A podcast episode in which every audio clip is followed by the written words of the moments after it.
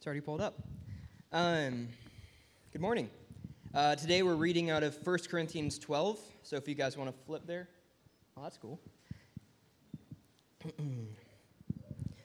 now, concerning spiritual gifts, brothers, I don't want you to be uninformed. You know that when you were pagans, you were led astray to mute idols. However, you were led. Therefore, I want you to understand that no one speaking in the Spirit of God ever says, Jesus is accursed and no one says Jesus is Lord except in the Holy Spirit. Now there are varieties of gifts, but the same Spirit. And there are varieties of service, but the same Lord. And there are varieties of activities, but it is the same God who empowers them, uh, empowers them in everyone. To each is given the manifestation of the Spirit for the common good. To one is given through the Spirit the utterance of wisdom, to the other the utterance of knowledge, according to the same Spirit. To another, faith by the same Spirit to another, gifts of healing by the one Spirit, to another, the working of miracles, to another, prophecy, to another, the ability to distinguish between spirits, to another, various kinds of tongues, to others, the interpretation of tongues. All these are empowered by the one and the same Spirit who apportions to each one individually as he wills.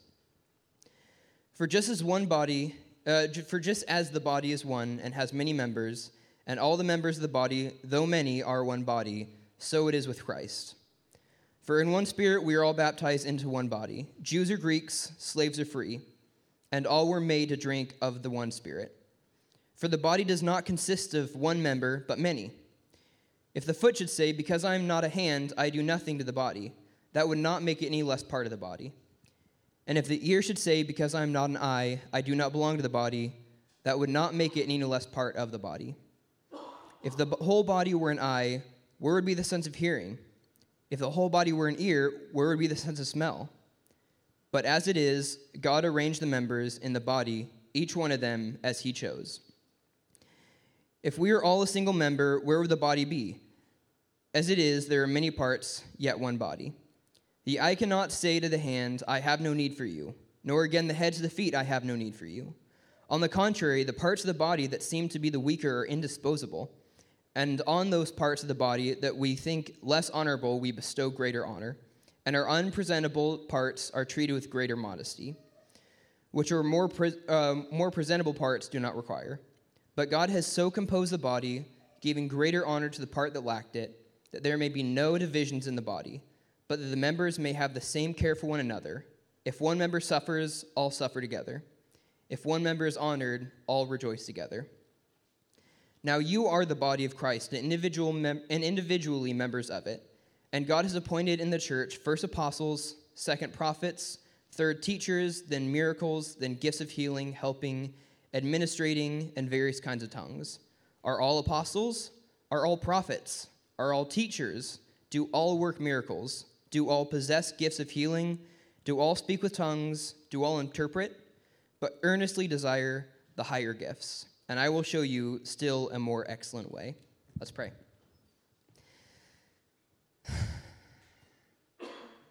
Heavenly Father, you're good. Um, you've given us so many incredible gifts, but Lord, these spiritual gifts that we're talking about today um, are just awesome, and we want to take the time to just say thank you. Um, the gift of so many different members in this, this one body of Christ, Lord, we want to thank you. Um, what a gift it is to be a part of this fellowship of the branch. Um, Lord, we just thank you for Josh as he is also a member of this body. Um, he's going to come up and, and talk about, about this chapter and dive deep into it. Lord, we just pray a blessing from him, Lord, or for him. Um, something I respect about Josh is he doesn't say anything unless it's from you, Lord. And um, I just pray a blessing over him and in saying your words and encouraging us as one body to, to come together and um, dive deeper into your words, Lord.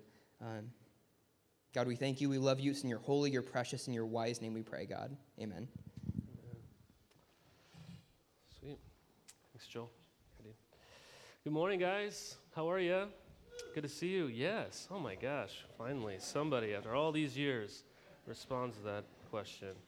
Um, guys, there are words that we use, and uh, when we use them a certain way, uh, sometimes it's revealed that we don't really know what we're saying. There's words that we use, and we use them all the time, but we don't really know what we mean by them. Um, uh, Friday, as I was I got home from work. I was actually finishing writing this message, and I promised Gus that I was going to play baseball with him when I got home. If you don't know, Gus is my five year old son. And uh, I get home with him, and he and my seven year old daughter want to play with me. Okay, so we go out in the yard, we're going to play, and for some reason, Eden, my daughter, thinks it'll be great if we can divide up into teams. There's three of us. Okay, I was like, this isn't a good idea. She's like, no, no, no, no. She has this great idea. She says, me and you, dad, will be on a team, and then Gus can be on one team. And uh, Gus looked at us, really sad, really discouraged. And he goes, Guys, I'm not that famous. I am not that famous. I was like, What do you mean, buddy? Like, you're famous to me? What are you talking about? And he explained. He goes, I'm not famous like Zeke. Zeke is our neighbor kid who's a really gifted athlete for being eight. And he's like, I'm not famous like Zeke. Zeke can be on his own team. I'm not famous. And I looked at that and I was like, oh, that's adorable. You know, let's just hit the ball around, okay? And it was, it was done. But I, I think that I look at a situation like that, I'm like, yes, you're misusing the word famous. Like it's cute, but you're misusing it. You don't really know what famous means. I know what famous means, but then I thought, um, do I really know what the word spiritual means? And do I use the word spiritual in the way that God really designs and desires for me to use the word spiritual? Because it might not be cute if I misuse it, honestly. What, it, what in the world do we think it means to be spiritual? What do you think that means to be a spiritual person? Uh, and what in the world is a spiritual gift? What's a spiritual gift? I think when we think of what it means to be spiritual, uh, we can think of meditation or, or having the personal devotions or talking in, in lofty, sort of abstract God terms or something. So um, when you feel like a spiritual person, what is it that you see yourself doing? When you say, I'm doing something spiritual, what do you envision yourself doing? What is that? See, the church in Corinth prided itself on being spiritual. They thought they were really spiritual. And in these first couple of verses here in chapter 12, Paul's addressing this. He's referring to their background. He's like, You guys were pagans from a pagan culture that was very spiritual, and people did a lot of very spiritual type of things. And they've brought their background into the church. And what the church was doing actually is elevating certain gifts that God had given to the church as these primary ways of expressing their spirituality. The primary one that Paul's addressing here is the gift of tongues. And if you think I'm going to talk about tongues today, I'm going to disappoint you because that's not until chapter 14, okay? But nonetheless, they think they're these really spiritual people. And to sum up, he wants them to come to this place, this central place to understand what it really means to be spiritual, and therefore how the spiritual gifts are played out in the life of the church. And to sum up in verse 3, he says that to be truly spiritual is essentially what he says in verse 3. To be truly spiritual is to say and do things that at their center have Jesus as Lord. It's not to abandon Jesus, it's to bow the heart to Jesus. So being spiritual is, in fact, showing the Spirit. It's, it's, it's showing the Spirit of God in the world. And when the Spirit is being shown in the world, Jesus is being bowed down to. That's how he starts this whole thing that runs from chapter 12 through 14. See, this church had taken spiritual gifts that God had given to them and they were using them to try and stand out from one another. And God's wanting to bring them back to a place of unity and to a place of remembering even the purpose of these gifts. And finally, to a place of functioning in this beautiful design that God has for them in this church. And so you'll see that um, outline behind me, I believe. Uh, we see the unity of the gifts in verses 4 through 6. We see the purpose of the gifts in 7 through 11.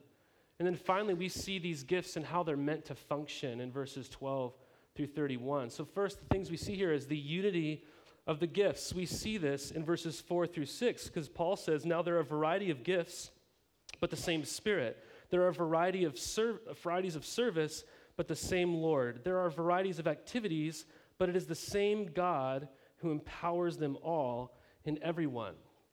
So I just want you to think about what he's doing here just for a second. It's kind of like this. It's kind of like you were to type in on Google Maps Corvallis, Oregon. And what happens when you type that in? Your screen loads or whatever they say it does, right? And all of a sudden you look at your screen and you're zoomed in on, Corvallis, aren't you? But if that's all that you see, you don't really know much about Corvallis. You don't understand Corvallis truly because you don't see Corvallis in relation to the whole thing. right? And so the, the further you zoom out of Corvallis, you begin to understand some things about Corvallis. You're like, oh, wow, this is a city, right? Oh, look, it has a university in it. Oh, look, this is a, part of a, a, the valley, and then it's a part of this state, and it's a part of this country, and this continent, and then and part, of this, part of this whole world. Like, we're a part of this huge thing going on here. And what had happened is these people were so zoomed in on their own personal lives and whatever gift they thought they had or wanted to have. And Paul, right in the beginning here, is saying we need to zoom out for a second. We need to zoom out and to take in what is actually going on here. Because there's a unity to your gifts that you're missing. So he zooms out, and in these four verses here, these few verses here, he says that there isn't just one gift, there's a variety of gifts. There's not just one type of service, but a variety of types of service. There's not just one activity, there's a lot of activities. And so, what do we do? Do we go, oh, okay, cool, that's good to know, great perspective. We already knew that. Is that what it means to zoom out? Not at all. What's his point? He says, therefore, so, with that being the case, our gifts, they're not in competition with one another. They're not disconnected from each other. One's not better than another. Why?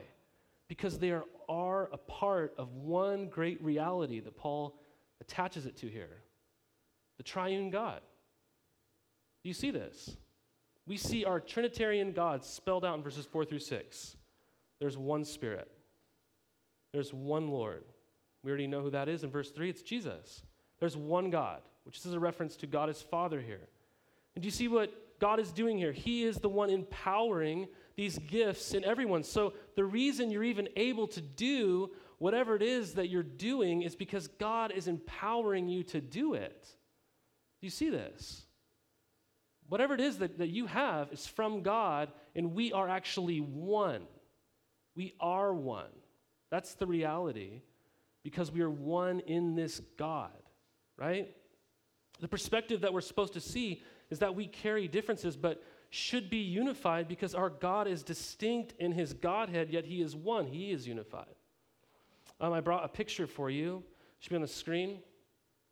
We pull this puppy up. Yes. All right. So this is a picture of my wife's family. So it's now my family. Okay. So I'm married into this family. This is my wife's family. Don't worry, they're not all brothers and sisters. That'd be crazy, right? Um, but this lady, right, look who's right in the middle there. This sweet little old lady. She's no longer with us. Uh, her name is Grandma Hank. Okay, Grandma Hank, and she is just a precious, precious lady. Okay, knew Jesus, loved Jesus, and it is because of her that this whole family is even here. And you don't even need to know who these people are, honestly. And, and you know that right away we are probably very different people right? I mean, we just know this. You, you look at any group of people, and right away, you can assume we're all very different people. We have different personalities, we have different gifts, we have different values, we have different beliefs. And I'm, I'm really certain that many of us, on our own terms in this family, wouldn't even be friends, we wouldn't even associate with each other if it were not for the fact that we are part of one family. But this family all came from this one woman this one woman. She is the one who's like united this family for so long, the matriarch of this family. So if there's ever any differences, any discord or whatever, we still come back together because of Grandma Hank, right? She's the, the unifying feature, the unifying person in the midst of all our differences. She is the one that has brought this family together. Guys, in a similar way, in the church, we are a family. We're the family of God. And there is a sameness about us, but it's not uh, in our giftings. Our sameness is found in our God, the, the, the originator of our family. The sameness that we're supposed to have is that we have the same God. What unites us in our differences is God. The, the moment, guys, that you step foot into a church, into the community of Jesus, you are immediately bonded with a bond that is deeper than any affinity or any life experience. You are united by your belonging to the same God. The same God. What unites us in the branch, in, in this one community? It's not our season of life.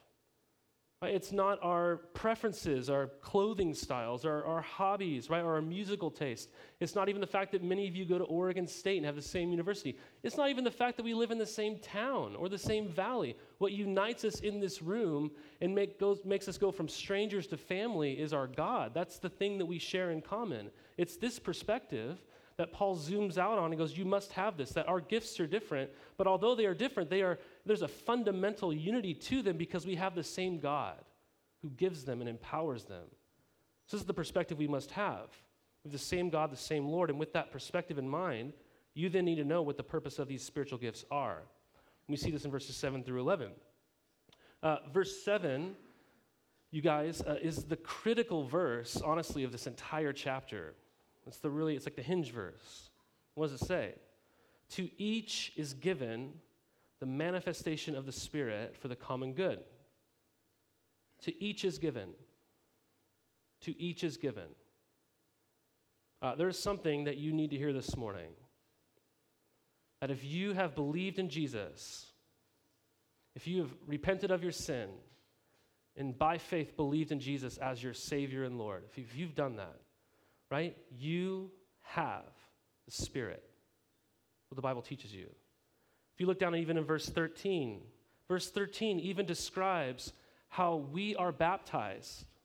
We are baptized when we believe in Jesus into one body. You aren't baptized into like outer space or something, right? And you just float around this world on your own, okay? You are brought into the community of faith. And it says at the end of verse 13 that this is done in pairing with receiving the Spirit. It says, All were made to drink of one Spirit.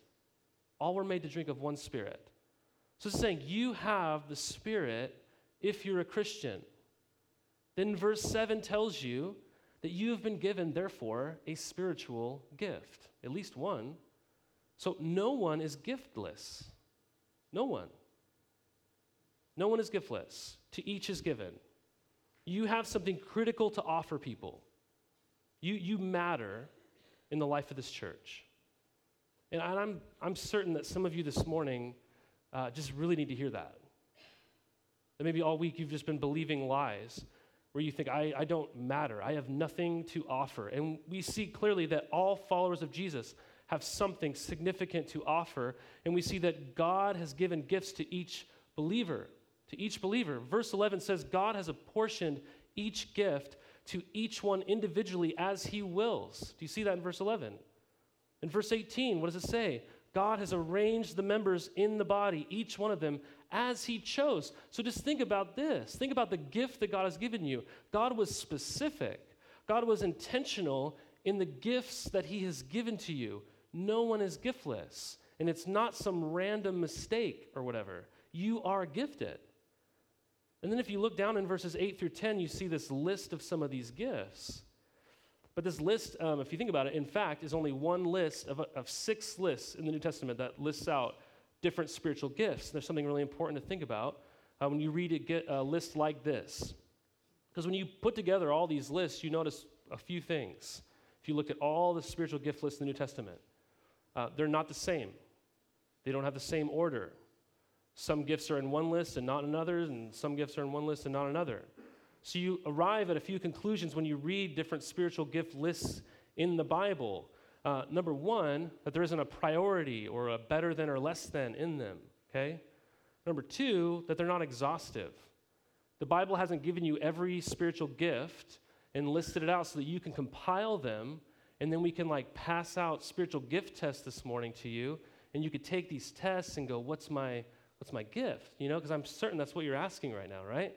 You're like, this is sweet. Are we going to do like the Enneagram this morning? You know, this is going to be awesome, right? But that's, that's not at all what's happening here, right? What's important to know is that you have a gift. You have a gift. If you know Christ, you have a gift, at least one. And often your gifts, they might be paired with your natural abilities that God has already given you because God made you. Okay? So it, it might very well be paired to your natural abilities that God's already given you. And now that you have the Spirit, you use that natural ability in a way that, that manifests His Spirit, right? That builds up the church. And sometimes you might be given a gift that was completely foreign to you before you knew Jesus. I doubt anyone's like performing healings and stuff before they knew Jesus, right? I mean, there's some things in this list that you read and you're like, well, that wasn't a part of my life before today. You know, so there's some things that can be given to you after the fact. So again, you might be asking naturally, um, okay, so if I have a gift, what, how can I tell? You know, again, is there a test or something like that? And um, there, there's just not. Um, we, well, we can do something. God never gave a, a, test in the New Testament for you to sur- discover, discover what your gifts are. What we are meant to do is to discern what our gifts are, not to plug in some questions and to get some results or something. Right? So that's just what we do. We discern. And so we discern these things not in isolation, we discern these things in community. So we ask our faith community to help us to see what it is that God has put in us, what God has put in us. Uh, the most helpful way that I think I can, I can say this morning to think about how you can even begin to discern the gifts that God has given to you is um, just by thinking in terms of three concentric circles okay? I tried to draw a, a picture for you, but I can't do it, okay? So you're gonna have to go with my words, okay? Um, but just think of three concentric circles, okay? So if you're trying to discern what giftings that God has given to you, you do this in community, right? And one of the first uh, circles you look at is go, what are the abilities that God has given me? What are the abilities that God has given me? So, in other words, if you're a terrible teacher, your spiritual gift is probably not teaching okay? Right? Um, if, if you're really bad at organizing things, okay, your gift is probably not administration, okay? So you look at your ability, okay? Your ability. Secondly, you look at your affinity. This one's the most uh, helpful thing, I think. It's basically to look at the things in the life of the church, and when those things aren't happening, what are the things that bother me the most?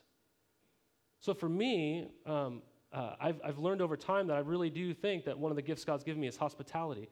I really desire to make people feel welcome and a part of what we're doing. Because if hospitality is breaking down in our church, it really bothers me.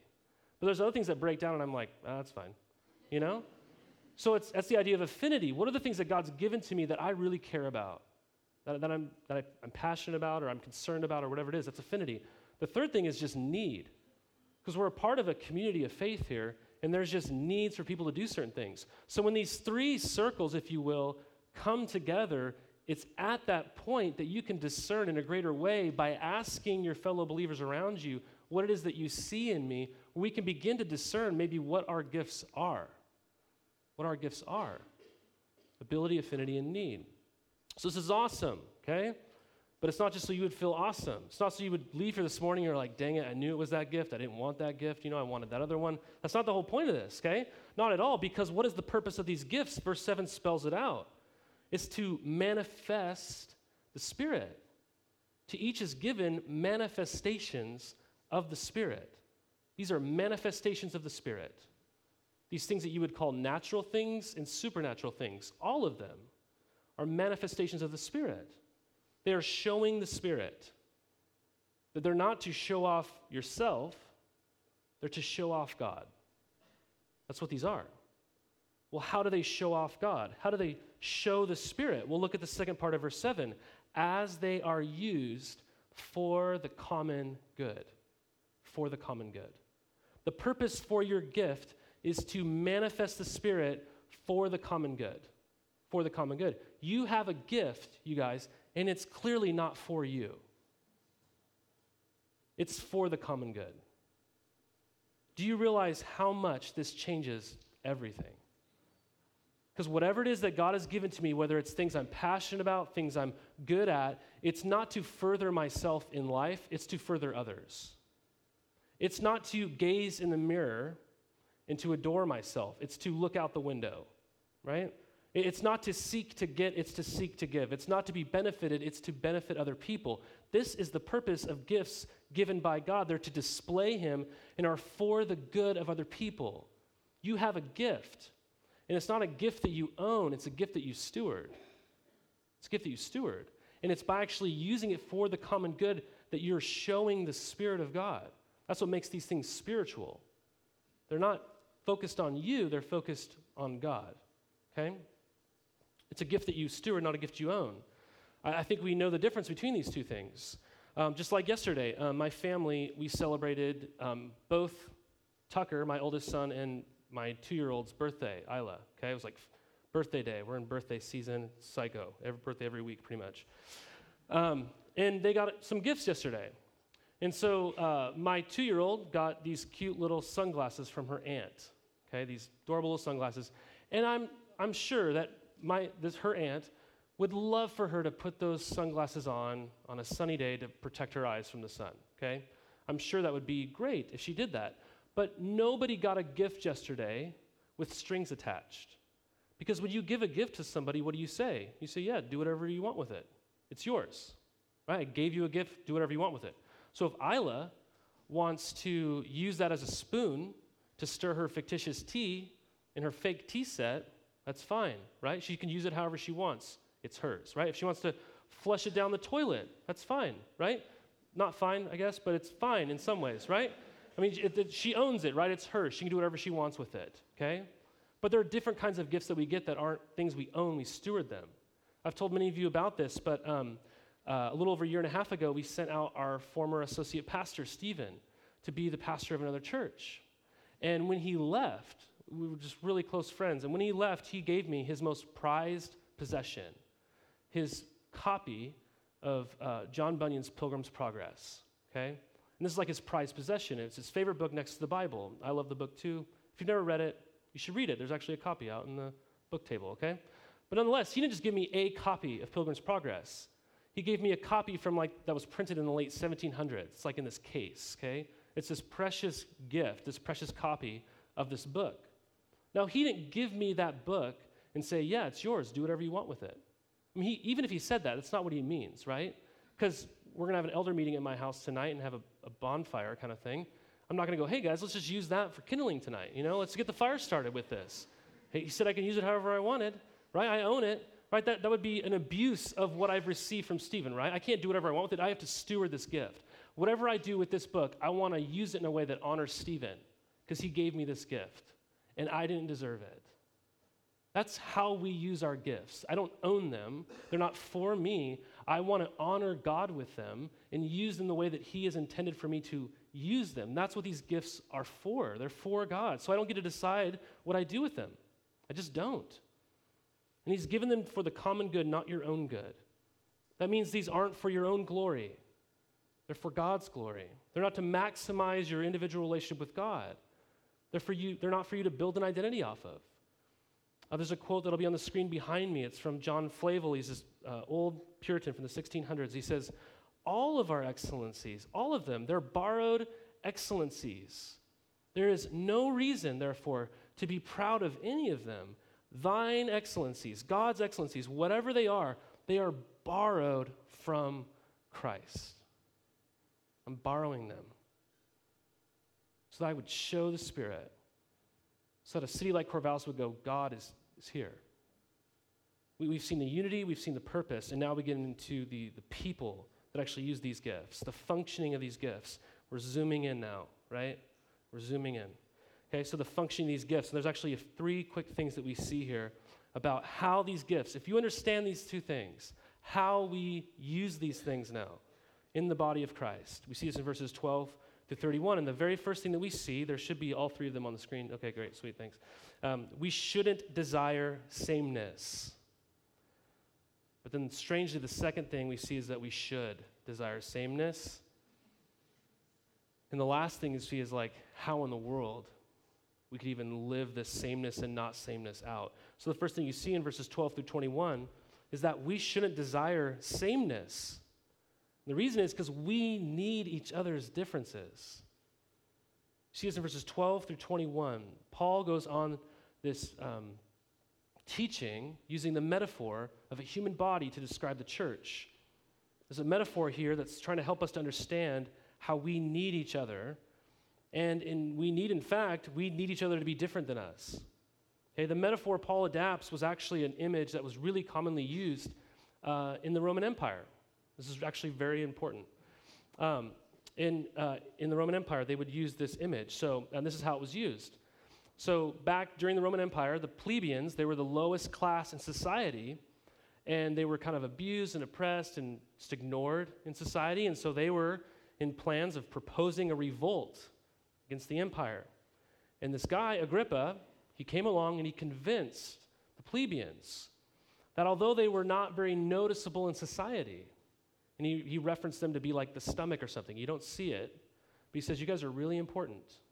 You're really important to this society. But this is the thing about Agrippa. He wasn't saying this because he actually thought they were important. He was saying this because he was attempting to keep the masses down. He didn't want to revolt. So here's the cool thing Paul uses the same metaphor here to refer to the church. He refers to the unity of the body not to keep a group in the church down who feel like they're not important and to say, oh, you're really important, but then to turn around to like the teachers and prophets and you're like, but you guys are really important. You know, I'm just trying to make sure they don't get upset. You know, that's not why Paul's doing it, not at all. He's telling them this so that they would respect and appreciate each other.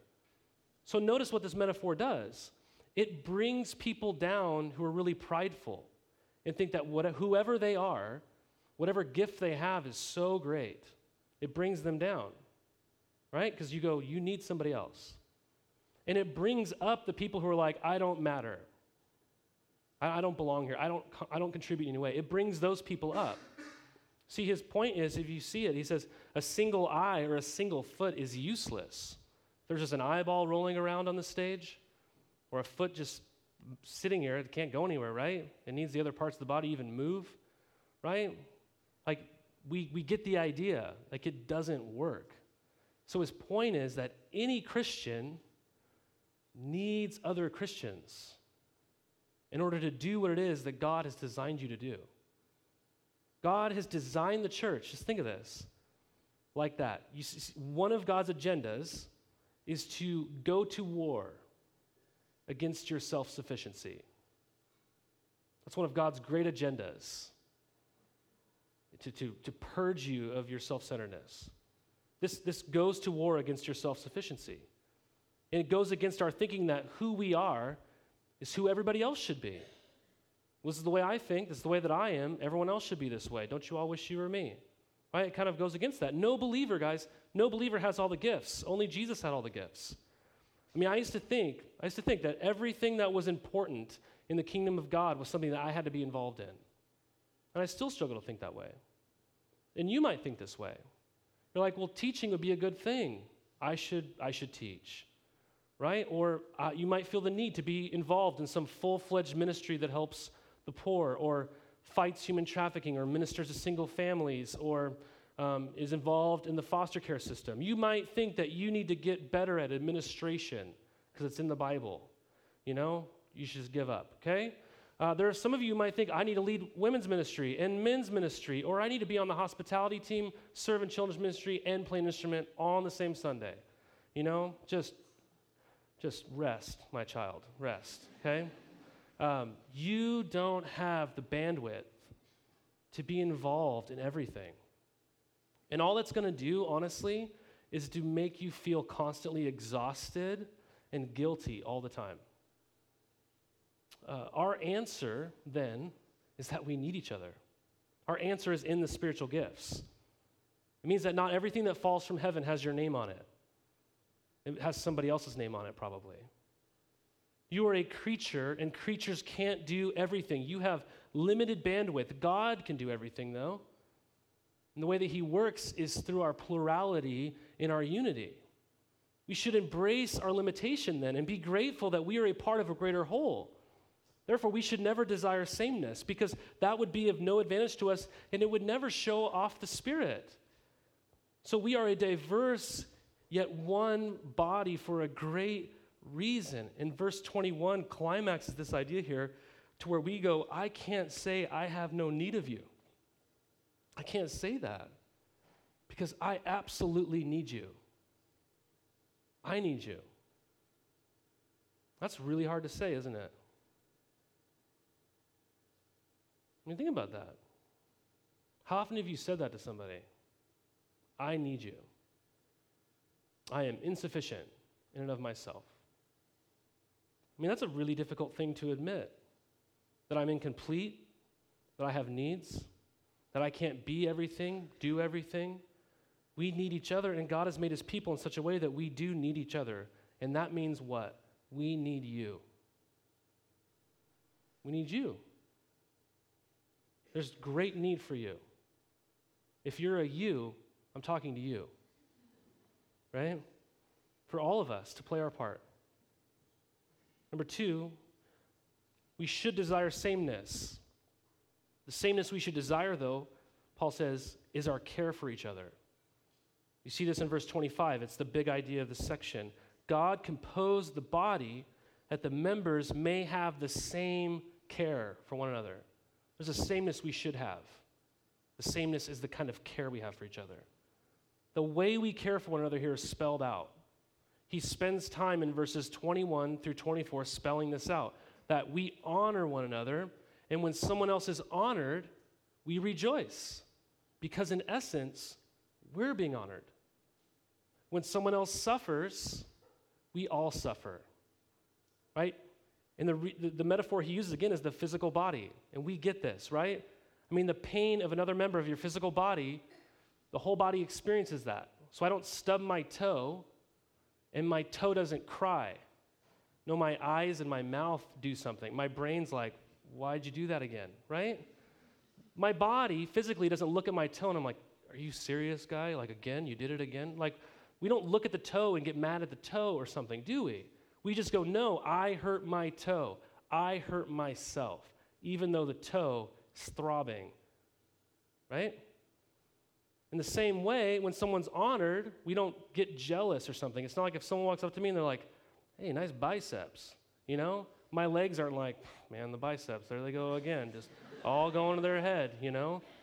Uh, no, my whole body's like, yeah, of course, thank you. You know, the whole body's honored because of the biceps. You're, you're jealous, I get it, okay? So here's the thing it not only must be this way, this is not saying it must be this way. That's not what these verses are saying here to you. It's saying that it is this way. Do you see that? It doesn't say that you should do this. It says all. It doesn't say that there would be no division of the body, but if the members, they should have the same care for one another, because if one member suffers, all suffer. It doesn't say they should suffer, it says they all do. If one member is honored, all rejoice. It doesn't say that you should rejoice, it says all rejoice. This is not the way that it should be, it's the way that it is. And so here's the thing if we don't live this way, then those are truth telling signs that we are not functioning like a body. We are functioning like individual members. It's just telling you what's real. This is how it works. So think of the positive. How beautiful would it be if, when someone is honored in our faith community, we all just swelled up with joy? We don't feel like we're being left out. We, we don't f- wish that people were honoring us.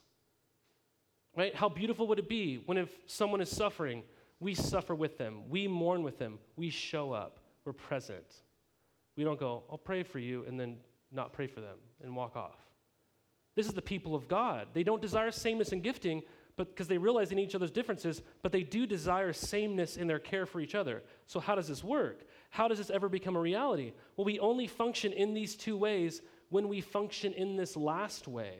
Only when we walk the most excellent way. This is the only way it works if we walk in this most excellent way. Just to be clear, I'm not trying to avoid all the verses from uh, verse 27 to 31. But these verses are more talking about how there should be order in the church and how the church as a whole should desire these more ordered gifts that aren't just charismatic as much. And he's going to get more into this in chapter 14, so I'll address it then. But he says to him at the end, I will show you a more excellent way. There's a way that all of us must walk if this is going to be a real thing. If we don't walk the way, then this can never be the thing, what I've described for you. Well, what's the way? It's the path of love. He said, I'm going to show you a more excellent way, chapter 13. We must wrap our hearts with the blanket of love that we've received from God. It's not a human love, it's love that we've been loved with, it's love that comes from God. We must wrap these gifts in that love if we're ever going to desire difference, yet sameness. If we're ever going to use our gifts for the common good and therefore show the Spirit, love is the excellent way. It's the bedrock of the path that we have to walk. I mean, people often think that chapter 13 is just inserted here to, to read at weddings or something, but not at all. It's not like Paul wrote 1 Corinthians on note cards and dropped them as like, oh, I don't remember the order. Well, let's just put this one in here. You know? That 13 is here for a really important reason, right? 1 Corinthians 12 and 14 are about spiritual gifts. 1 Corinthians 13 is about the greatest of all of the spiritual fruit love. There's a vast difference, yet complementarity between gifts and fruit. And we must ask here well, where does love come from? If I'm going to love in this way, where does it come from? How in the world can I walk in love with one another and not jealousy or rivalry? Well, we receive love. And we are able to love not from being given a spiritual gift. Love is not a spiritual gift that some people have and some people don't. It's a spiritual fruit that shows who has the Spirit. So we receive love and are able to love not from being given a spiritual gift, but from experiencing and believing in the greatest gift that God has ever given to you. Do you know there is a gift that God has given you that is the most treasured gift? That when you've received it, it'll put all the other gifts in their proper place. It'll make whatever gift you think you have, if it's your intelligence or your compassion, whatever it is, it'll just make that fade into the background. What's the greatest gift that God has ever given you? It's not an ability, it's a person. I have these few verses on the screen here. Isaiah 9 tells you about this gift that's coming, this person. Unto us a son is given. We looked at this in December. This is describing a king that's coming. John 3:16, Jesus says, God loved the world, and so he gave his only son. The son is the same son as Isaiah 9 is describing. It's Jesus. The greatest gift that we've ever been given, you guys, is Jesus. It's Jesus. It's the Lord that you bow your heart to. And it's through Jesus, then, that we have received the gift that we so desperately needed. You didn't need a gift or an ability to do something in the church. What you needed the gift of is redeeming grace. You needed salvation from your sin. And so we see in Ephesians 2 8 that the grace that we've been given, we've been saved by faith, and this is not of our own doing, it is the what? Gift of God. That your salvation is the greatest gift. Romans 6:23 for the wages of sin is death, but the free gift of God is eternal life in Christ Jesus our Lord. Do you see? That God's son was torn apart because of your sin. Jesus' life was the greatest gift ever offered and received by you. By you.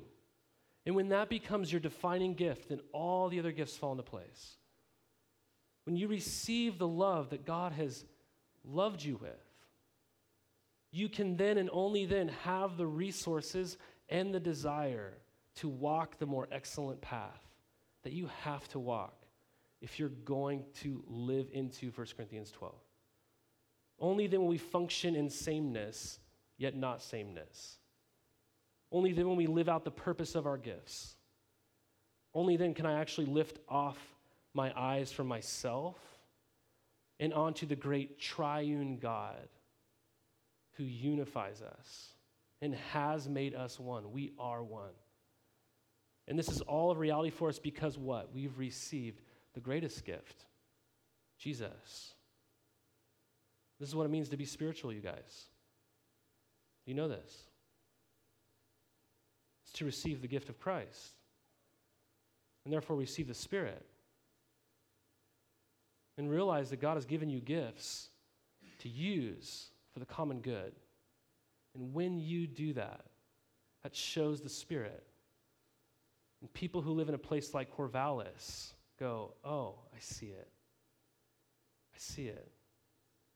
God is a demonstrating God, and He's going to demonstrate Himself through His church.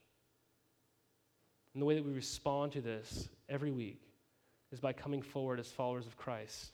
And we take this meal that causes us to remember the greatest gift that we, we have. And as we come this morning to take this communion meal together, It's my hope that you would bask in that gift once again. And you realize that God has given you things, gifts, because of your regeneration that are to be used for others in this church. You matter. We need you for the sake of God's glory here in this city. Let's all stand to our feet. Pray with me as we go into our time of response.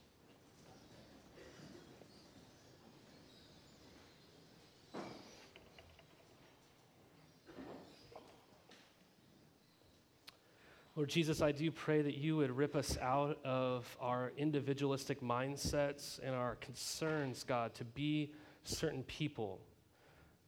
God, but I, I, pray that as we respond to you today, that you, we would see that you have made us someone. That I don't, we don't, I don't need to make myself somebody, God. You have made us someone. You've transferred us from darkness to light. You've given us a new identity in your Son, Jesus. And Lord, I pray that you'd open our eyes that we would see that we are one, that we are one body. We are your body. And I pray there would be like a, sobering scent to that this morning. Lord Jesus, may we, may we love you and adore you in the way that you deserve. Reveal yourself to us, God, that we might taste of your sweet grace again. I pray these things in Christ's name. Amen.